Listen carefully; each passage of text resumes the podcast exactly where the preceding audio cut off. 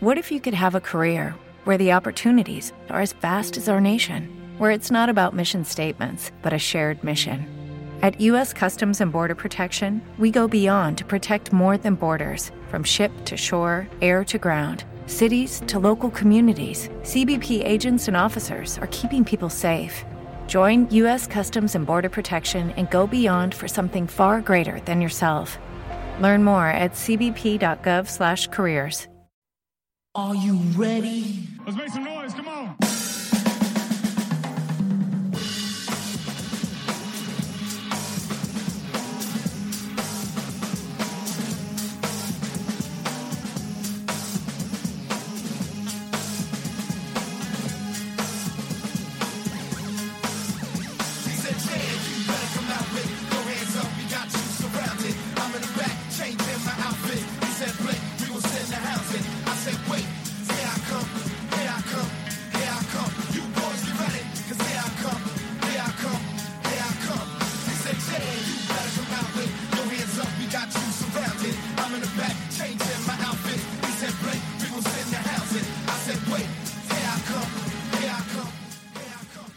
Gentlemen, welcome to the latest edition of the Broad Street Line. We're glad to be back once again in the WPPM studios down here in Center City, Philadelphia.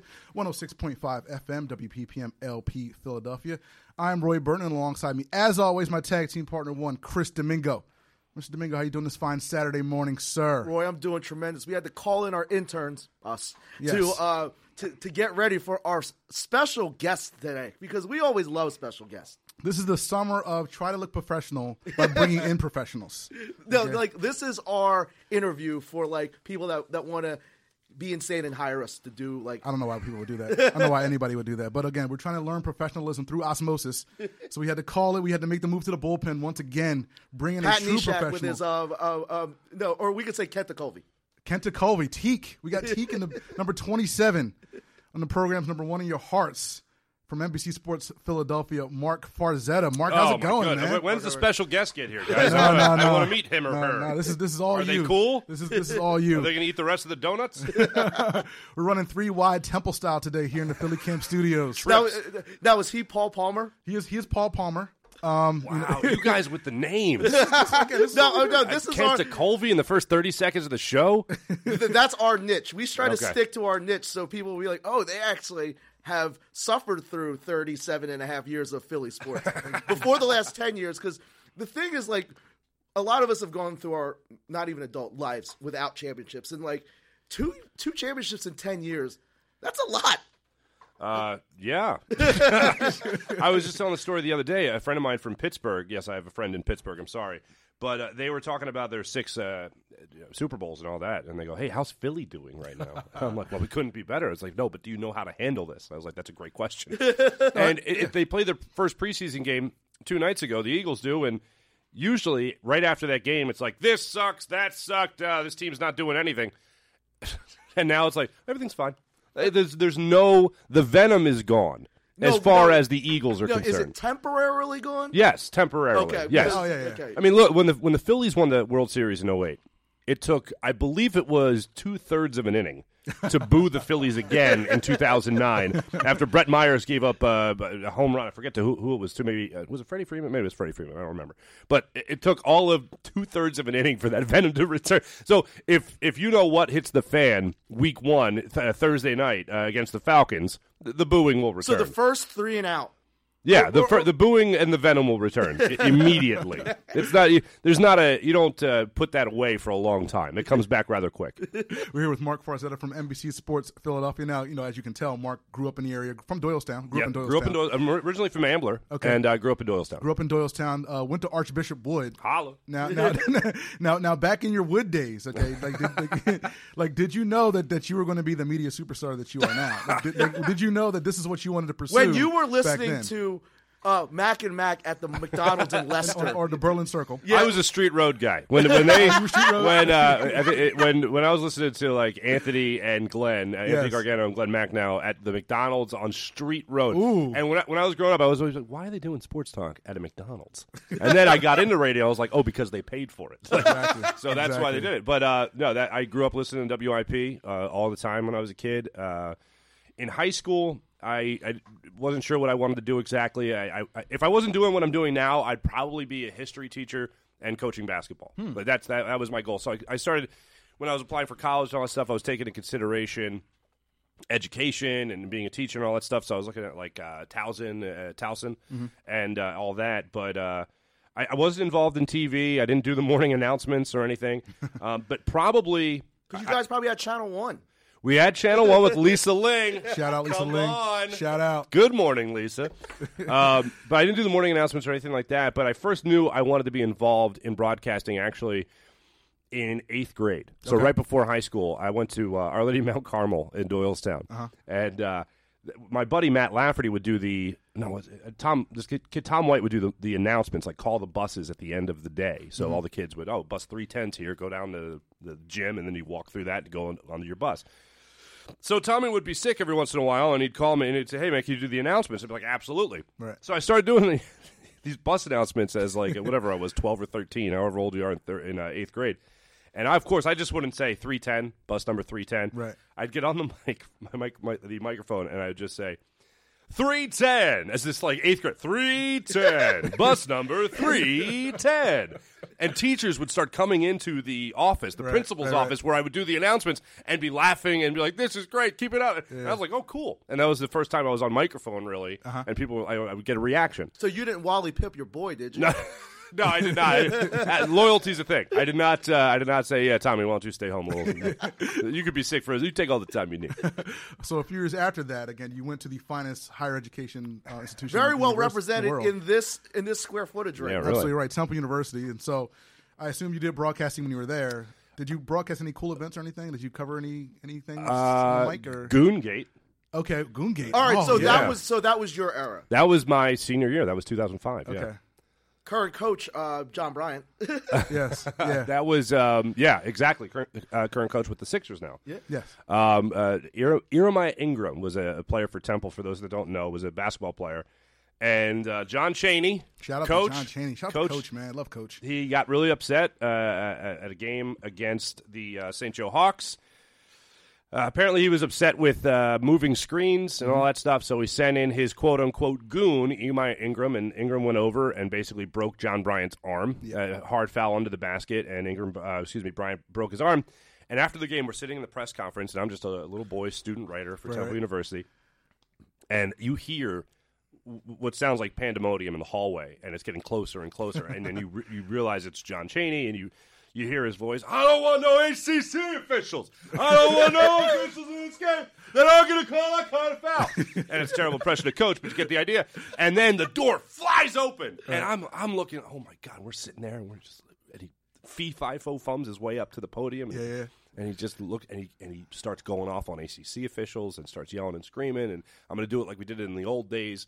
We're gonna do. We're gonna. We're gonna send in a goon. Right. And I'm like, well, I just called this player a goon. and I'm and I'm just sitting there and I'm watching and I'm and I'm thinking, do I ask how he's gonna enjoy time off for his suspension, or do I just do I just sit here quietly? And I opted to sit there quietly. And then somebody asked him. and They lo- they lost the game, and they said, "Coach," they said, "John, is this why you lost the game because of illegal screens?" And no, St. Joe just blew him out of the way. This was the Marty Collins era of, Yeah, yeah, it was- of uh, that Temple was like basketball. kind of down, kind of no, and era. that Yeah. was like when St. Joe's was yeah, like that was after the Nelson, but they still had a pretty good run. Yeah, they had a after great pro. I mean, still, I mean, yeah, they they had a, a great run there. And uh, John just said, the coach just said, um, "Is that why you lost?" And he goes, uh, "No." so, so what, what are we talking about here?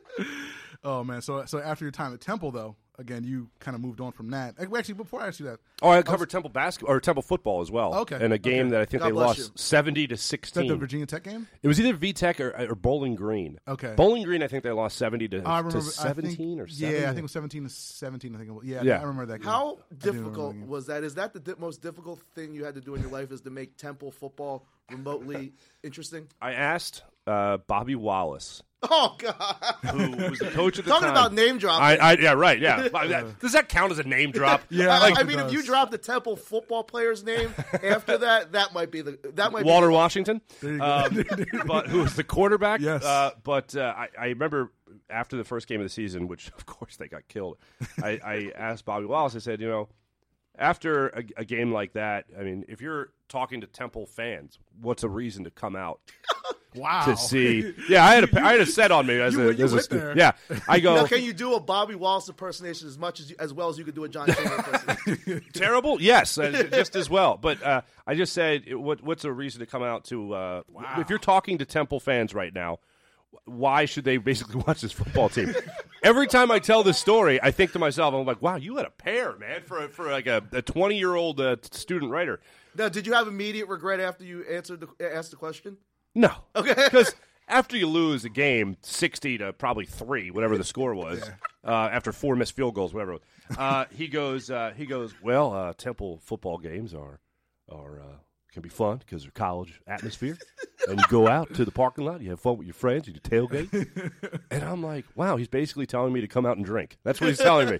That's why Temple football at the time, At the was fun, but now time. it's it, now I couldn't be more proud of that program, man. It's so awesome. Let's let's talk about it since since we're talking Temple football. we All were- right, so you're a optimist about the Temple athletic program or football because like no, Yes. this because this is where me and him just cross the road because I think Temple athletics is right now they need to realize their identity. Like I, I mean, are you happy with the place they are in the college? Are you saying they need to know their role? yeah, or Know stay your in their role. lane? No, Stay I, in their I, lane? I, no, Stay in your like I mean, No, man, reach for the stars. In, in all honesty, I, I I hate that they cut the baseball program, and I hate that they they cut a, a number of other programs. Um, but their goal is to be a big time competitor uh, in like uh, you know some of the big conferences. even though in real in reality it's not attainable.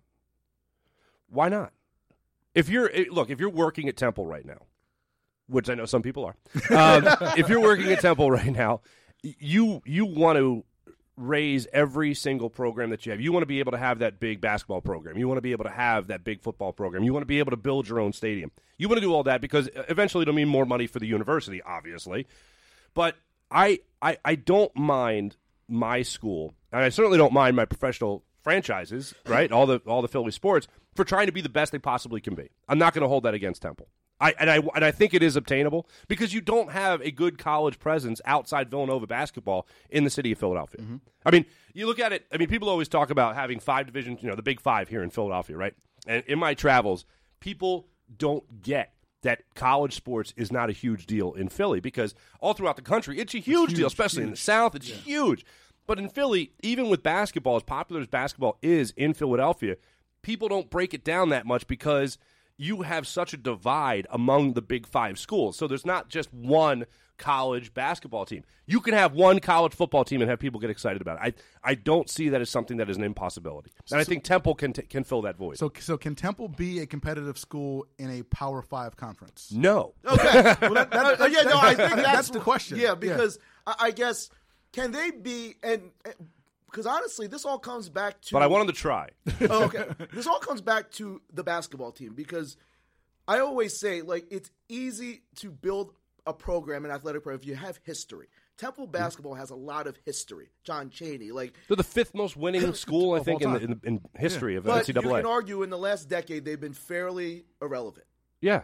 Why? Like, Yeah. I, no, I always say you got a, a base there. Mm-hmm. Build that before you can send all your resources to a football program. Frankly, that doesn't have any history. Mm-hmm. That doesn't have that fan base. You have a built-in fan base, and it's like I don't know. No, and, and whenever I ask someone, they're like, "What has?" Not wrong because you, you never want to. Like, it's hard to rip Fran Dunphy, one of the probably the nicest human beings you'll ever meet. But Yeah. what do you? What do they need? Like, do you need an infusion of energy? Uh, Like, because they're Well, not. you need Aaron McKie. Okay. And and look, I, I'm not saying Aaron McKie's going to go out and start qualifying, you know, for NCAA tournaments left and right, and he's not going to make it to the Final Four, and he's not going to win a national championship tomorrow or anything like that. But the step in the right direction for Temple was going to Aaron Okay. McKie. I thought, and I think I, I started hearing about the, the Fran Dunphy's last year and all that stuff, which is the year obviously coming up. But I started hearing hearing about that at the beginning of the season. I mean, there'd been rumors and people have talked because look, the success hasn't been there. When when you don't have the success there, you, people start asking questions. People start talking. But I really feel that, and I felt at the time, and I still do, that the right move was to go to a guy who went to the university, who played in the uh, in the NBA, who had the coaching experience at least on the bench, and that's Aaron McKie right there. If you're if you're a mom or dad and you're sending your kid to college and they got the opportunity to play in the NBA, do you want to play him for a former player? I do. Right. I, I want to play him for Aaron McKie. and probably in like in ex- a, a style that will lend yourself because every high school kid, I I believe, feels like they got a shot at the NBA. Or, or like I think in I think in high school is when you go. I'm probably not going to do this. I knew at 11 I wasn't going to I, I wasn't going to be making it to the to the pros. because it just seems like because I get frustrated because I because we all coach basketball, Mm-hmm. we see like the talent. It's like Philly, the Temple just hasn't been getting the premier Philly players. I, I'm not even asking you to Well, look who they lost to Penn State in the Yeah. NIT. I mean, Penn State was riddled with like Roman Catholic kids. And even to tell me they're not going to they're not going to uh, Temple. Yeah, that's what like is a frustrating thing Yeah. for me is like not getting. I mean, losing. I, I mean, people can point to Brunson, but I don't think he was ever good. But like losing guys to like I don't know. You should get the city guys. Like, You Yeah. should get a fair amount. You of should city not guys. be losing a guy to like Towson or Right. or like I don't know, like get those Philly Penn kids. State, yeah. Like, there's a, there's yeah. enough kids in this general area that you should get two or three of the better ones every year. Like I don't I don't think And they that's haven't unreasonable. And they No, haven't. that and that's been that's been the huge problem. So I think it, it's a mu- it's a much more attractive thing, I think, for a parent to look at Aaron McKie and go, eh, I'm going to have my kid play for that guy. Okay. Um, and, and as well respected as as Fran Dunphy is, and as much as you want to have him in your house and, and all that, and and talk to your kid, the guy that you want, I feel, is the former player, is the former NBA player, and and Fran Dunphy is Mr. Big Five. I mean, he's got a connection to every single school and all that. Right. Extremely respected, but when it comes to trying to get you know the, the proof in the pudding and all that, that's where a guy like Aaron McKie comes in. And I'm not again, I, I'm a, I'm a big Aaron McKie fan. But I'm not. I'm not saying that he's going to be successful immediately. He's he's going to have growing pains as a coach. I think we all realize that. Look at Gabe Kapler. I mean, growing pains as a manager. Right. You're going to have that with Aaron McKie, but I just think in the long run, this is the right step. I'm talking to Marc Farzetta from NBC Sports. Temple sports expert. Uh, Temple Sports expert. This is probably like the, the, the Historian, maybe. We, we've reached our yearly quota of Temple Sports because really. Chris doesn't let me talk Temple Sports. I'd rather talk on these, wrestling. on these on these airwaves. Uh, we're going to take a quick break. On the other side, we're going to continue talking about Marc's career, including his stint with WIP and his new gig, Philly Sports Talk, NBC Sports Philadelphia. You're listening to the Broad Street Line on a 106.5 FM, WPPM LP Philadelphia.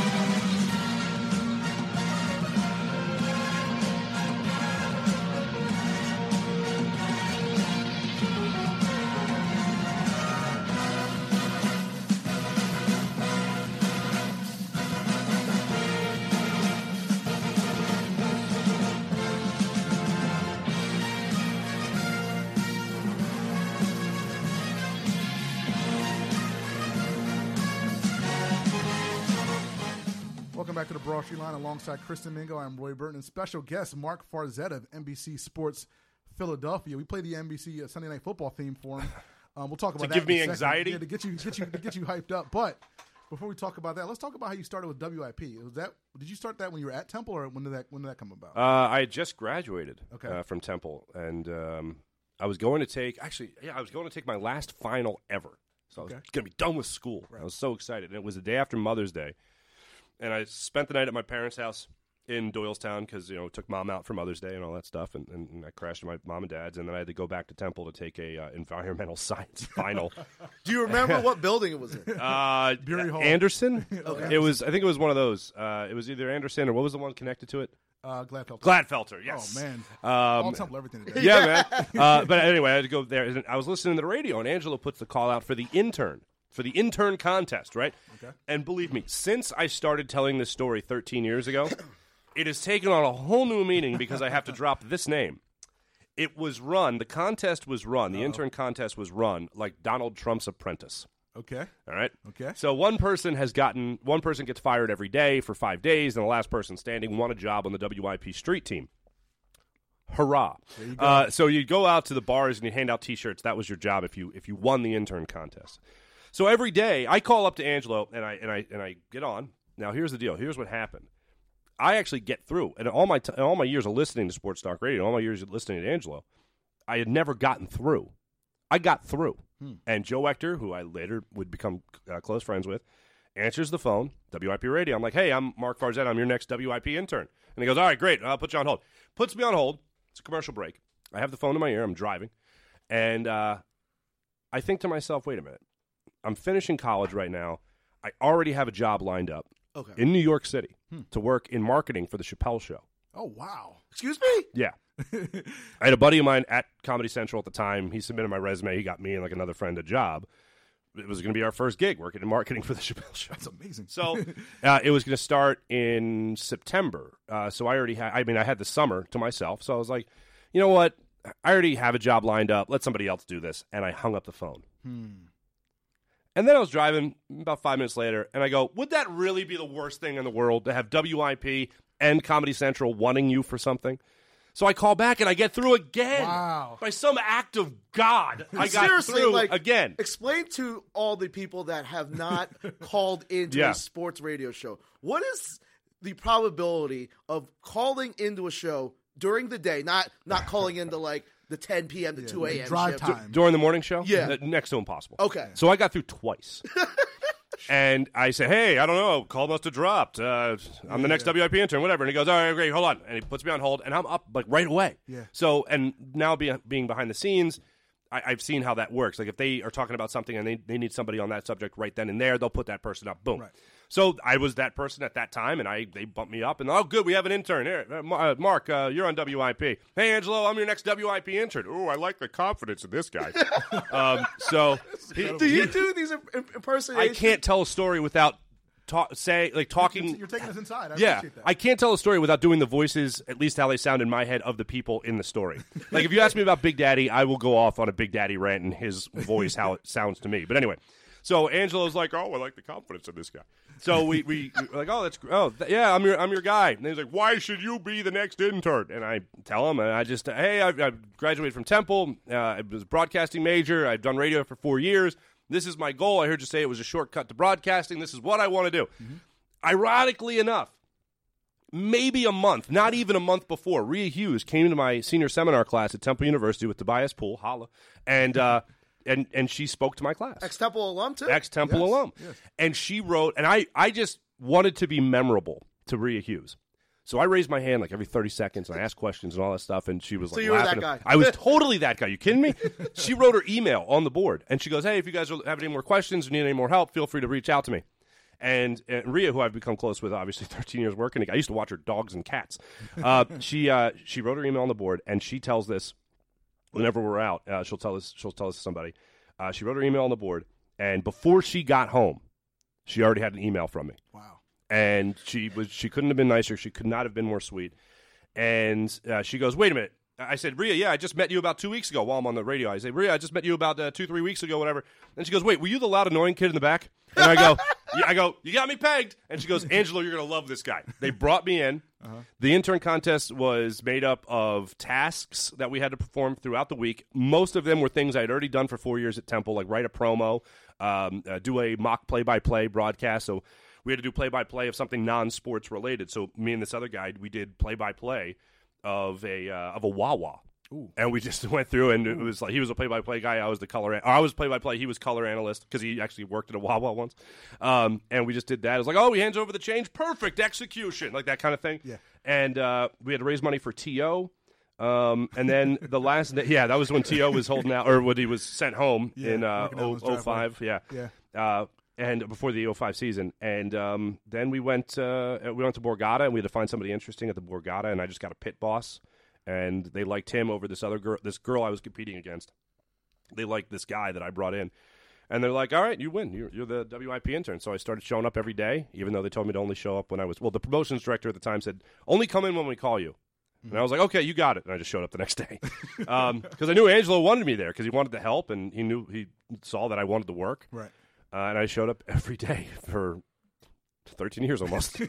yeah. So so And is that, eventually they paid me. so so is that part of the thing? Because again, a lot of people listen to the show. A lot of people on the station are aspiring media professionals. Mm-hmm. Is that kind of the thing that people need to do when they're like trying to break can't into take business? can't take no for an answer. Just always show up, be available. You know, is that is that the main thing I think you would say? To that Yeah. piece of advice? Um, uh, the the old adage, what ninety percent of success is showing up. Mhm. Yeah, pretty accurate. I mean, I you got to show up. You got to perform so that they don't ever get a restraining order against you. um, you got to show up. You got to work your ass off, um, and you got to do things that are extremely. They, they they go against That's not beneath you. Like you can't Yeah. think that like you're getting Angelo like a, a Dude. mochaccino. like the day I see him drink a mochaccino, but I know what you mean. Uh, no, but uh, in all honesty, I did things that I never thought I would do. And when I talk to every once in a while, I'll go out to like a high school or college and, and talk to you know kids, whatever. And I always tell them, you never know what talent you're going to have to call on that you have and and exploit. So, for instance, uh, I was a, a singer in high school. I, I, I love sports, but I love singing, and uh, I was in plays and stuff like that. And sure enough, I go in to Angelo's show. Actually, you know what? The first day, I'll tell this story first. The first day, I just showed up out of nowhere. Angelo was recruiting people for stupid human tricks. so at Miss WIP, which is a contest we used to run, Miss WIP, we were going to have stupid human tricks as like the opening act for Miss WIP. Okay. And I was like, uh, "Well, I have a stupid human trick." And Angelo goes, "What?" I go, "I can clap with one hand." And he goes, "What?" And I show him, and this is what it sounds like. we, we can confirm. This is Okay. one hand. And thank you. Thank you. And so I had to. I used that to get on the air for the first time after the intern contest. w- Was one hand clapping. How stupid is that? Another time with the singing and everything. Big uh, Big Daddy said one night on the air when I was his producer. Uh, eventually got hired as a producer, and he said, um, "I can sing. I can sing. Fly me to the moon better than anybody." And I was like, "Big Daddy, come on." Your producer could sing "Fly Me to the Moon" better than you. I go on the air and I say this, so he's like, well, "All right, bring in a tape tomorrow. We're gonna sing to it and have the listeners vote." And I go, "Done." So he sang; it was terrible. I sang; it was phenomenal. And Angelo heard it, and he goes, "Was that really you singing?" And I go, "Yeah." He goes, "You're doing it on my show." So I sang on his show, and then people started sending in tapes of them singing Frank Sinatra, and they were like, "That Farzetta kid sucks. I can sing better than him." So that's where Angelo started the bit "Beat My Frank." So I was Frank, and people would send in tapes trying to beat me. And I- I'm on Sports Talk Radio for the first time. My- My dream of working at WIP since I was like 11, 11 years old. Right. And now I'm singing Sinatra. I hated doing it because I, I thought if I'm going to have a sports career, what guy driving to work right now wants to have some other guy singing to him? Right. you wouldn't be talking about Reggie Brown. Yeah, right. Touchdown, Reggie Brown. Yes, uh, and uh, and Angelo made it work, man. And then th- th- from there, they had me audition for American Idol, singing "Fly Me to the Moon" in a spacesuit. Um, and I made it through the preliminary rounds, and then later in front of Paula Randy and Simon and all that stuff. And uh, I never thought I'd be on WIP singing, and there I was. And That- that's it amazing. actually advanced my career. So go figure. That's amazing. Again, we're talking to uh, Marc Farzetta from NBC Sports Philadelphia. S- Philly got- impersonation extraordinary. No. Uh, That's true. This is true. These are all terrible now, impressions. Now I know since you worked with WIP for 13 years or whatever, I know you have stories about this event I'm going to talk about next. Of course, Wing Bowl, Oh, the the preeminent Philadelphia sporting, well, non-sporting event. So that means you say. survived how many win Yeah, bowls? 13, 14. Uh, yeah, a lot of them. thirteen. a lot of them. thirteen, because yeah, thirteen. Is, 13 is it as crazy in the arena as it sounds like on the radio?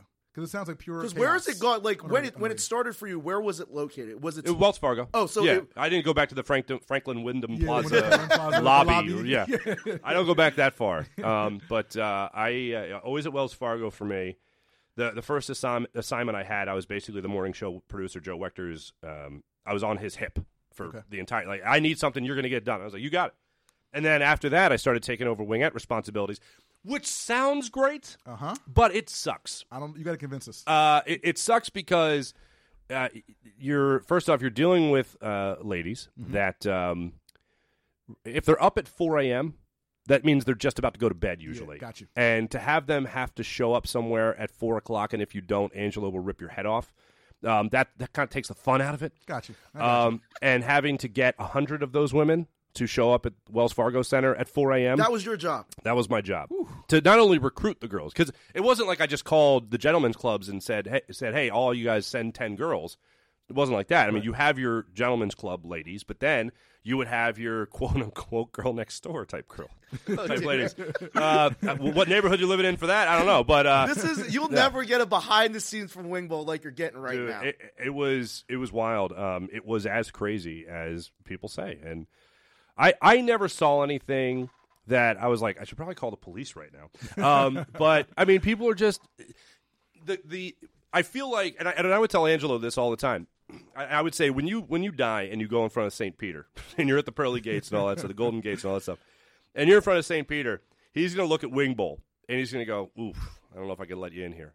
And your counter argument is going to be, "Well, I made everybody that was a nobody in Philly uh, uh, an athlete and a star for a day," and that's what it was. That's what it is. Every average Joe from whatever, uh, tenth and Wolf or whatever, right, right. Broad and Snyder, they have an opportunity for a day to be a a star, to be a sports athlete, get paraded, literally paraded around the Wells Fargo Center Mm-hmm, floor, up on a stage, and all you got to do is eat wings, man. And they got beautiful women around them. Well, debatable on some beautiful, but you got women around them.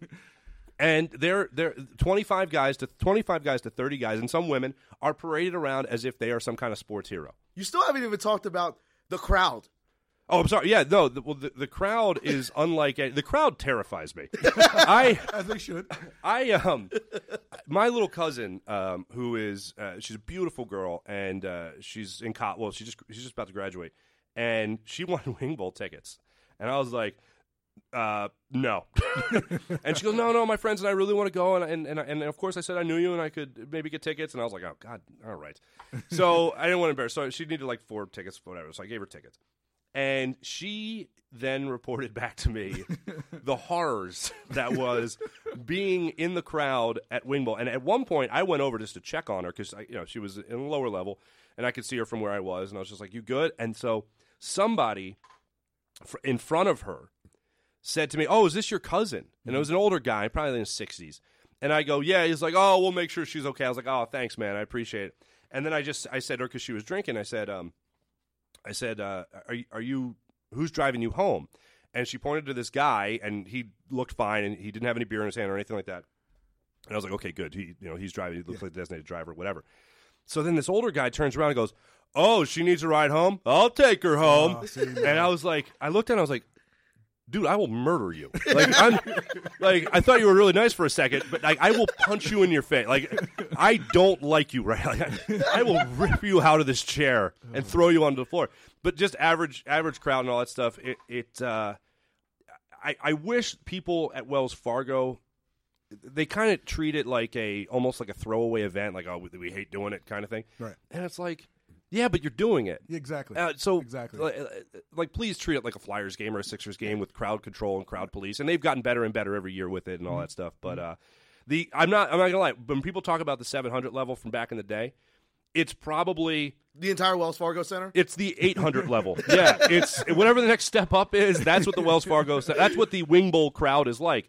And to a degree, yeah, it's fun, and guys come in from all over, and they Yeah, just have fun and all that stuff. right. But then there's the guys that they, they go the extra mile, and you really don't need to. Yeah, you, don't, you definitely don't need to. Again, we're talking to Marc Farzetta from NBC Sports Philadelphia. You just mentioned 700 level. Good segue to the show that you used to host for NBC Sports Hmm. Yeah, man. Philadelphia, the 700 level. Uh, you took over for some some columnist. he went out to L.A. I forget his name. I don't know. He's, Oh, Gonzo. yeah, he's, he's doing something. No, Gonzo's a good, Gonzo's a good dude. Um, was hosting a show, being in front of a camera, something that you always wanted to do? Yeah. Um, so my senior year at Temple, bring that back. I was a writer. I was on TV for Temple Update uh, as a sports anchor, and I was still doing radio. Um, and I, I was like, wow, if I can do this for the rest of my life, these three things, I'm a happy man. Like that's the goal. And I hate writing, so I stopped doing that. Gave up on that, but I, I love being on, on TV. I love being on a mic, uh, no matter what. And I just really enjoyed it. I, I kind of grew up wanting to be again when I was 11 years old and figured I, I, I can't do I can't play center field for the Phillies.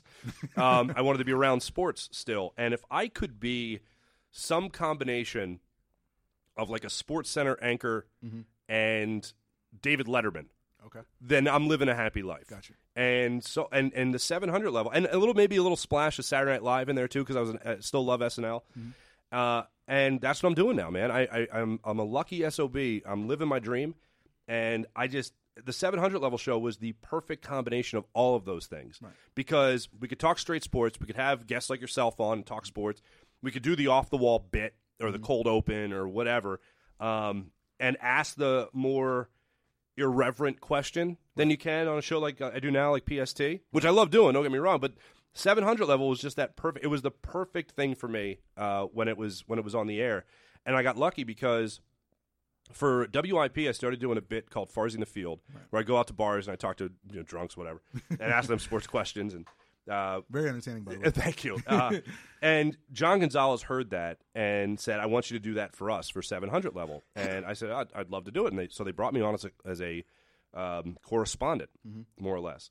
So I started doing that, and I knew uh, I had kind of grown up in the career in my career with Colleen Wolfe, with John's wife. She was at WIP the same time I was. We were both uh, interns and all that stuff. And when she got the job out in LA with the NFL Network, I knew there was a strong possibility John was going to leave at the time Comcast Sportsnet.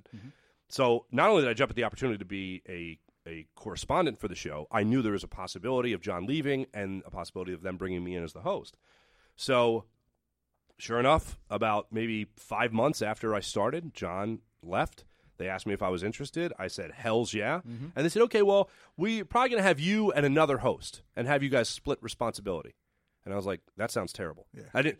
I didn't say that, but I was like, "Okay, that's, yeah, that works out. Totally fine." Um, and sure enough, uh, that gentleman ended up saying, "I'm good. I don't want to do it," and they brought me on as the the host of the show, and it worked out. And from there, they started saying, "Do you want to fill in for uh, Michael Barkann on Fridays? Uh, we want to take some stuff off his plate during Eagle season." I said, "Great." And uh, I did that show, did 700 level for about a year and a half, two years, um, uh, and it just had a blast doing it. And then that that led into what I'm doing now, which is hosting uh, PST with Amy Fadool. Now, how- now how's that going so far? By the way, my mom, she's retired. She loves that show. Does oh No, like her, her big, like big in the retirement yeah, community. yeah, no, no, because like she's a she's a big sports fan, so she loves. She goes from five to seven, you guys, and then um, quick slants. Like I, I, I mean, it really is like a good solid two hours of just like Philly talk. Um, uh, the show itself could not be more fun. Uh, Amy is such a pleasure to work with. Amy Fadool might be the sweetest human being on the planet. Oh, wow. I mean, aside from just being tremendously knowledgeable with sports and, and, and all that, especially Kentucky basketball, her favorite. But she's just the, the sweetest person. She first off, I'm not. I'm still not a TV guy. I'm a I'm a radio guy, and I'm still learning this TV thing. Uh, she's been doing it for a long time, and she could not be more courteous to me as someone who's still trying to learn the ropes and all that. Like one time we were outside shooting something, and I was like, I can't do this without my sunglasses on. It was so bright, and she's like, Yeah, no. Like she, she was just like, "That's not how you do it." I was like, "All right, whatever." So she was like, "Yeah, in TV, you got to keep them off unless you're doing like a man on the street type bit, whatever. That's lighthearted, fine." But um, she just like yeah, like the other day, I didn't know how to use the color printer. and she was just like, "Oh, oh, here's how you do it." And not only does she just tell you, she, like Right. she like She showed she showed me everything, and- yeah, yeah. and she was like, "Yeah, here's you got to click this, you got to click that, and then if you need to do this, you do that." And I'm just like, uh, but she's the type of person that if you ask for like a glass of water, like she like goes out and just get, like buys you a fountain. You know what I mean? she's she's like she just always goes the extra mile. Yeah. That, that is awesome. Again, we're talking to Marc Farzetta from uh, Philly Sports Talk, NBC Sports Philadelphia. I'm not sure if this is on the 700 level or maybe just something for the website, but I saw that you and one of our former guests, Marshall Harris, were doing the NRG charity football game um, a few months back. Now, now you got to give us the real Marshall Harris on the football field. Does, does, Mm. Yeah. does he bring it? Uh, he brings a lot of attitude. Okay, a lot of attitude. Uh, he, I, I'll say I see him reference that home run he hit in like the softball game, constant. Like or or, What? Or, or, or no, like I guarantee you, he did not hit a home I, don't think it run. was, I don't think it was a home run. And if he I think it was a did, he didn't make it around the bases because my man can't do anything without pulling a hammy. Uh, he, uh, he- Marshall, it's it's really it's it's cute, really. Um, Marshall thinks he's an athlete, Ooh. um, and uh, I enjoy when he tries to be one. Mm. It's enjoyable for everybody. I will say, his NRG charity football game uh, uh, uh, uh, talent Uh-huh. far exceeds his pal softball game talent because there is none. um, but with football, he I mean the guy is a is a runner. He he loves to run. At least he says he does. And uh, he he uh, was good on the fly route. Mm-hmm. Uh, he came up with a play because we had Kristen Rogers from uh, uh, Fox, 29. She was our quarterback. She could sling it, man. Okay, okay. So we had one play because you know she can't really you know she, the hail mary is not her forte. Right, right, right. So we would he, Marshall would call a play Alabama, and it would basically be a flea flicker more or less. Uh, not even a flea flicker, but it'd be like an, uh, a QB option. Gotcha. She'd toss it to you, and then you'd bomb it down the field. On that play, I, I connected with Marshall once or twice, so he went up and got it. Okay, I was so like, if I just put it you up there, he could jump. go get it. He's got some hops. You know, like Randy Moss. You know? just like Randy Exactly, Moss. exactly. Yeah. um, but no, Marshall is he's always had because he he he really wants to win and he is having fun. But you see that kind of edge Right. Where he's just like, okay, this is what we got to do right now. Yeah, yeah, yeah. And I'm like, yeah, I'm gonna I'm gonna take a breath. You you you go run that play. I'm gonna go get some more water and uh, we'll see how we'll see what happens. Uh, this is awesome stuff. Again, talking to Marc Farzetta from NBC Sports Philadelphia. We're going to take a quick break. On the other side, we have to talk about Super Bowl 52, which, oh, by the way, you were in attendance, yeah, man. working the game, and watching your favorite team bring home the title. You're listening to the Broad Street Line on 106.5 FM, WPPM LP, Philadelphia.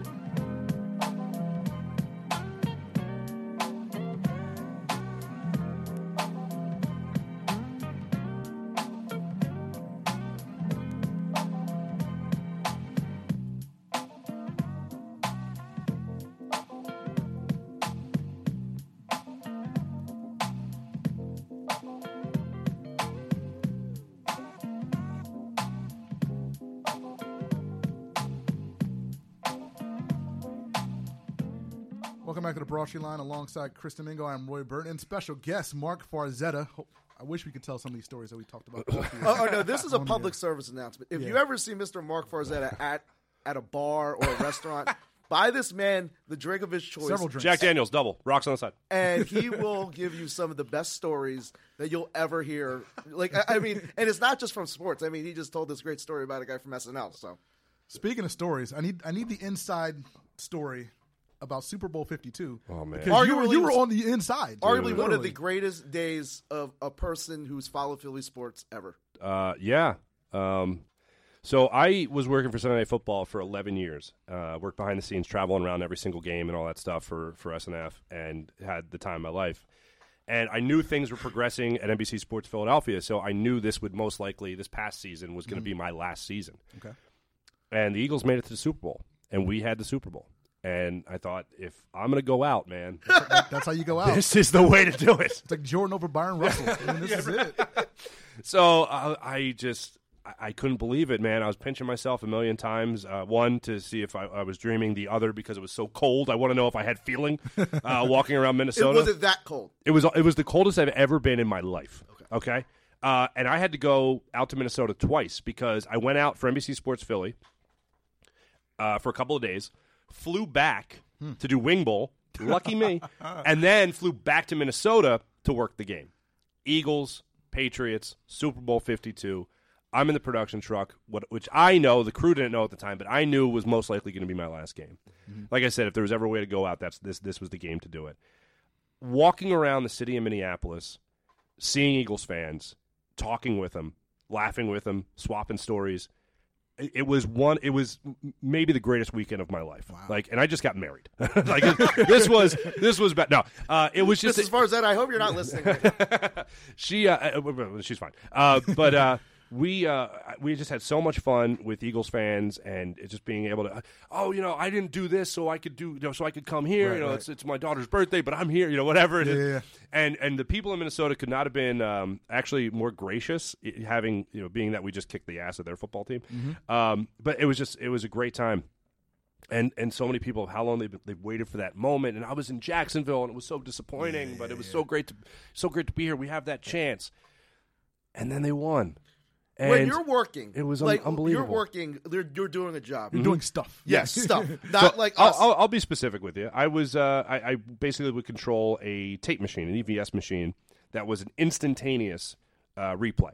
So th- it's like the most instant replay you can have. As soon as the play is over, I'm rewinding it and playing again, so that the broadcast crew, so that like Al Michaels, Cris Collinsworth, if they want to see where the guard pulled, like if they want to see where Jason Kelce, center, moved, like pulled to make a block downfield, whatever, I'm the guy replaying that so they could see it again and better break it down for you at home. How could you physically move your body after the Philly special? because not many people could have rewound the tape, much less drank a, drank a beverage of their choice All right. after that. Um, so here's what happened. Uh, Kevin Brown, uh, Brownie as we call him, we're really original with nicknames.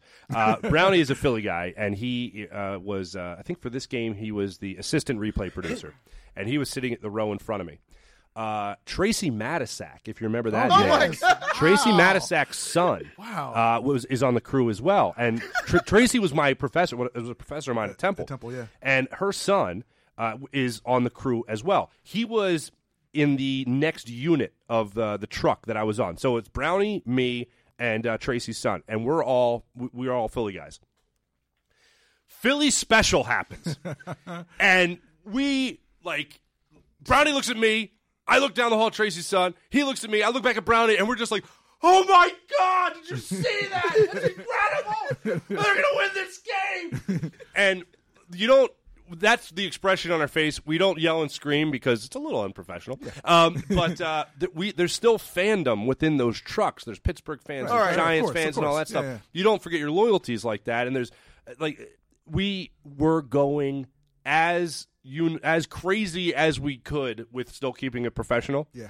But we were just like, I don't believe it. And at one point, Fred Gaudelli, the producer of Sunday Night Football, one of the greatest bosses you could have, s- I just hear him say, "This is one of the greatest bleeping games we've ever done." and he was serious. And this Fred Gaudelli is the biggest football fan I know. And look, eh, mm-hmm. growing up in this city, that says something. says a lot. Like, and he look, he's, he's a Giants guy. He's from New York and all that, but he is the he loves football. This guy eats, sleeps, breathes everything football. For him to say this is like the greatest game he's ever done, yeah, that that that that carries some weight to it. Yeah. We're talking to Marc Farzetta from NBC. Oh my god, I just Sports got Philadelphia. goosebumps. I literally because it because I, I think someone I think Dan Orlovsky might have like tweeted this out. He's like his uh, he has like an in law and his he was watching the Super Bowl on like a Thursday at like five forty five p.m. and it's like that's just a Philly thing. Like Yeah, I, man. I mean, will this ever get old? Or, like, No. will, no. Will you ever not feel? A certain way when you watch a replay No. or watch like Brandon Graham strip, strip Tom Brady. I I still look at 08. I'm a baseball guy first and foremost. I love the Phillies more than I love the Eagles, right? Um, I look back on 08 and I, I think about that season And I think about going through my entire life. I was like 27 when they won. My entire life, never experiencing the championship. I, you know, you had 01 with the Sixers, you had 93 with the um, uh, with the uh, with the Phillies, of course, the '93 team. You had run, you had the 04 with the Eagles, but like you, you, you Flyers multiple Stanley Cup appearances and just didn't do it. To finally win, like it was the weirdest thing. Uh, and I still look back on 08 and get tingly, you know. I, and I, I'll look back on this Super on Super Bowl 52, personal memories that I have of being on the truck with these guys that I worked with for 11 years, walking around the city, hanging out with Philly fans everywhere, everywhere you turn, and then as just a fan, I'll, I'll, I'll look back on it and I'll, I'll just be like, not only did they win, they played one of the greatest, probably the greatest game of NFL history as far as I'm concerned. Damn it! Um, uh, but at- With a backup quarterback, with a backup quarterback, Nick Foles, that outdueled Tom Brady. Yep. Yeah, I, I, I think that gets left out. That that Yeah. like it's not like Nick Foles won a Super Bowl and the the other quar- quarterback played like Trent Dilfer. Like Tom Brady Yes. played. Tom Brady threw for 500 yards. So when the Phillies went in 08 and they played the Rays, every you know some people wanted the Red Sox because you better better to beat the Red Sox, Right, man. right. I didn't care. They had a parade. Yeah. But to beat the, that this Super Bowl was getting the Red Sox. This Super Bowl was getting the Patriots, man. The evil Mm-hmm. empire, all that. Bill Belichick, Tom Brady, Deflate Gate, all that stuff. uh, The uh, you know uh, uh, Spygate, all that. This was the epitome of what it meant to be a Philadelphia fan, to beat the absolute best. You're the underdog, man. Exactly. It was, and everything played out perfectly. Not only were we like favored in some of the games at home, but we got to. Oh, excuse me, not not favored in the games at home, but uh, The underdog. so- the underdog. We were, on, we were the underdog in those games. Not only was the team winning, but we got to the entire time keep the underdog mentality, which is where this city really flourishes when they love embracing that mantra. Exactly. Always embracing the underdog. And again, you saw out in Minnesota a lot of people, as you said, you know, Mr. Daughter's graduation, this whatever for, for that. Probably pulled out some retirement fund money. Totally. Now, now a lot of these same people did the same thing a couple of weeks last week, going out to Canton, Ohio, to s- to see Oh, wow. Brian to see Brian Dawkins. Um, that speech was that was that everything you thought it would be? it was one of the greatest speeches I've ever seen. Like in in, in all facets of life. What Doc did was use his platform, use his time to help other people. Right. He it wasn't just about him. It wasn't about his just about his career. He opened. He led with depression and trying to help people deal with that and tell people that you can get beyond that. If you've ever struggled with any type of mental illness, uh, especially like depression, where you're trying to find your own self worth. Dawkins going in, he's immortalized in the Hall of Fame right now because and he got through depression. Yeah. For him to open with that and, and talk about it so eloquently the way he did, it, it was like by the time he was done. I mean, if you didn't want to run through a wall, seeing him run onto the field every time, if that didn't motivate you to like go play football, Right. if you're suffering from something like that and you listen to that speech, I don't, I, I don't know how you don't take a big step in the direction of getting out of that funk. And I, and I don't want to belittle it by calling it funk, Yeah, but yeah. but getting out of that mindset. Right. I, I, thought his speech was just nothing short of beautiful. And, and just kind of do- dovetail on that. Do you think Dawkins is the most beloved athlete in, in Philadelphia of, of all time? Probably of our, at least our lifetime. Um, I mean, I know a lot of the older set says Dr. J. You know, depends on how you know. How, I love I, I love Dr. J. I- Uh, he's he's like in my mind, Dr. J is like the Philly sports president. Like I think the guy is just so cool, and I Yeah. think the way he carries himself is awesome. I think between Dawkins and Chase Utley, uh, the thing that's crazy that I think you would give the nod to Dawkins is that he didn't win a championship. right. Yet he's on that level with the guy that did. Like, uh, so I think that tells you that he's probably the most beloved. For me personally, I'm an Utley guy, um, but I know in the sports fandom in that com- in that conversation, people would most likely go with Brian Dawkins. What do you? Uh, do you? I, I think we. I think we agree No, on the Dawkins. Dawkins. Like, I think it's I, Dawkins. I, I mean, and just to just to get back to the speech, it really had like it's it was like a novel where like I, I mean he talked Mm-hmm. about the depression and then talked about all the people that helped him. Mm-hmm. But then at the end he gives this like he's like, "You think I'm done? No, I gotta shout out to fans." And of course everyone just goes crazy. like I mean because like no for some reason brian dawkins just connected with the fans and and, and i don't and i don't know whether it's just his his aura his uh, like the, the vibe he gives off but he just did more than any because that's the thing if you think about e- eagles players in general not many eagles players have connected with fans like like, Mm-hmm. Brian Dawkins, because no one from the that 0, 04 team really did. McNabb never did. Like all those good players, but Dawkins just did. one of the questions I get a lot uh, from the national guys that are working for Sunday Night Football uh, is why isn't McNabb more beloved? He's the most quote unquote successful quarterback the franchise ever had. Blah blah Mm-hmm. blah. And it's like he just he you always got the feeling that he was a friend of a friend. Like some, somebody Yeah, brought yeah, him yeah. to the party. Yeah. You didn't invite him, Yeah. and I was like, "Ah, I guess I'll deal with this guy. uh, but uh, like Donovan, he tried so hard to fit in. Yeah. and it it, you know, it doesn't work like that. Like you don't make someone your friend. Right. You know what I mean? Like Right. He was like the one person people really didn't care about seeing in like all like the pictures with the crew. Like I mean, Yeah. people cared more about seeing Hugh Douglas in a picture than like uh, like no offense to Hugh, but I mean, you would expect people to all be like, "Oh, that's awesome, McNabb's with with his boys again." Right. We're like, "I don't know, we got B West, we got Ike." I, I mean, Donovan McNabb is just an afterthought. It- Like, I mean, he's an afterthought in Philly sports right now. and you saw where his career went, went the minute he didn't have Andy Reid. Right. And I remember talking to uh, one of his representatives in Washington when he was down there. Uh, I think it was right before maybe his first or second game with the Redskins. We we did a game down in D.C., uh, Landover, and he was telling me is like uh, his rep was telling me that what the Redskins did with his throwing motion was kind of break it down and and really like, hey, this is what you got to do. Like they really tried to fine tune it. And according to Donovan's rep, he said that Andy Reid and the Eagles never did that. And I'm like, wait a minute, for the for the Yeah. quarterback guy that worked with uh, Brett Brett Favre, Favre, right. and for uh, Marty Mornhinweg, who you know has worked with some great quarterbacks, you mean to tell me they never bro- broke it down for Donovan the way they're doing it in DC? Yeah. And he's like, yeah, they just never did it. And I, I'm like, that doesn't sound right. And then Donovan's career was pretty much done anyway. I mean, it, it was it was over after that. So that, that was t- tough pill to swallow, but uh, that's what they said. We're talking to Marc Farzetta for NBC Sports Philadelphia. We could go on for another hour or two if we could. Okay. But we do need to, we do need to wrap it up. There's donuts. Um, exactly. There's, there's donuts and coffee. Um, but before we sign off, please take a few seconds to kind of let everybody know how they can check you out on NBC Sports Philadelphia and follow you on Twitter. Uh, it's very simple on Twitter. Uh, it's at Marc Farzetta. Uh, Marc with a C. Yes. Uh, there's no K in the Italian alphabet. Thanks, Dad. uh, uh, Marc with a C. Uh, Mar- at Marc Farzetta, F A R Z E T T A. And uh, NBC Sports Philadelphia, Monday through Friday, 5 p.m. to 6 p.m., and then various uh, bits and, and interviews and whatnot on NBCSportsPhiladelphia.com. My latest one is with Kevin Nealon, and make sure you check out the one with uh, me and Chris Long, where I tell him to his face that he sucks at football, and we have a laugh about it. Oh man. and he doesn't suck at football. We're having some fun. Awesome hour, Marc Farzetta. Thanks for coming through, man. My pleasure. man. You guys were great. Thanks Thank you so coming much. I appreciate you guys having me in. Thank you for everybody and listening the donuts. to the show. Yes. Chris McCrane. This is what we do. So thanks for everybody for listening. We'll be back with you next Saturday at 10 a.m. But until then, we are done. Mr. Domingo, take us out, please. Have a great weekend, everyone. See you guys.